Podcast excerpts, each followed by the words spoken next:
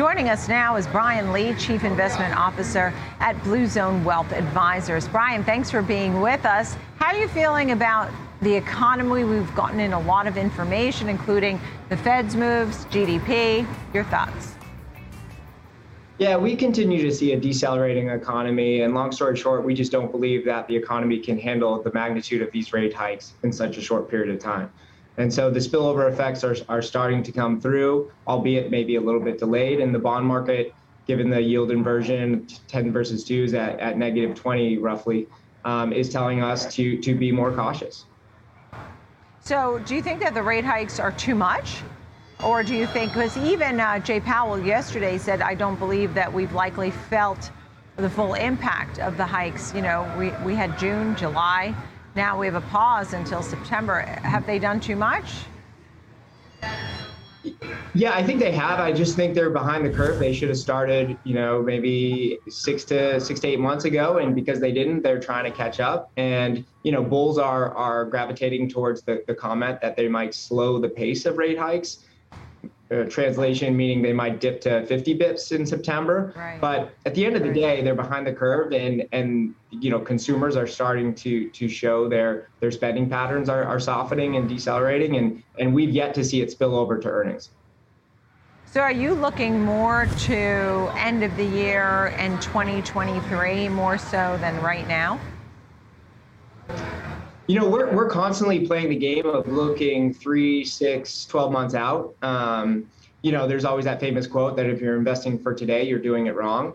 Uh, and so, yeah, we're, we're in this lull period in the market where volumes are are pretty anemic, uh, especially given yesterday after that that you know very strong you know rally. Um, you know, at the end of the day, volumes weren't that great, but we're looking out to the fall and and continue to see kind of a uh, a roadblock there in terms of growth and, and earnings. Yeah, and so, you know, as we see everything slowing, I mean, I think that everyone can agree we've had slower everything at the same time, you know, 40 year highs for inflation. This GDP print, Jeffrey Kleintop, our own Jeffrey Kleintop of Charles Schwab, just made the point. There are eight to 10 revisions of the GDP print. So actually, I hadn't really thought about how many there really could be. And he talked about even 1%. So it could come in as positive. I mean, it seems sort of wild and a long shot. But in the meantime, are you concerned? I mean, I think the trend is evident, right? Yeah, I think that uh, the trend is evident, and you know, if you're trying to trade around the GDP number, you know, you're you're, you're probably you know doing it wrong. Um, with that being said, let's just point we're short the Russell right now, mostly as a hedge, but also will benefit if it if it you know sells off. Um, but the Russell forward PE is around 20 times, and if you you break that down, the growth aspect of the Russell is more like 25 times, and then the the value is about 16 times. That's if you believe the earnings. And so we still think 20 times on the forward PE on the Russell is relatively elevated. So we should get an amplifier effect going on the downside when we have multiple compression continue and earnings revisions come down. Yeah, let's talk more about that short. So the Russell, which has been somewhat of an underperformer, but it hasn't been terrible. I mean, because it's year to date down 16%, and many indices are that or worse, depending on what you look at. But you think it's heading further to the downside, and that's the short play, right? How much more downside potential are you looking at for, for small caps? And by the way, small caps often are the hedge or you know, that other play that you can put, you know, for diver- diversification, but really haven't been so great over the last decade. Yeah, ultimately, the companies in the Russell aren't as diversified. They don't have the balance sheets to withstand um, the slowdown as much as the large caps.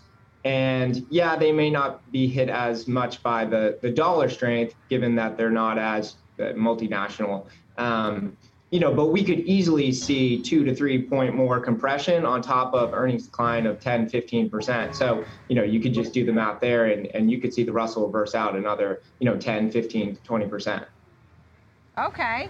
And then on the other side of the coin, you have a name that you're long, and that's BAM, Brookfield Asset Management. Tell, tell us a little bit about your thoughts on this one. Why is this a long play?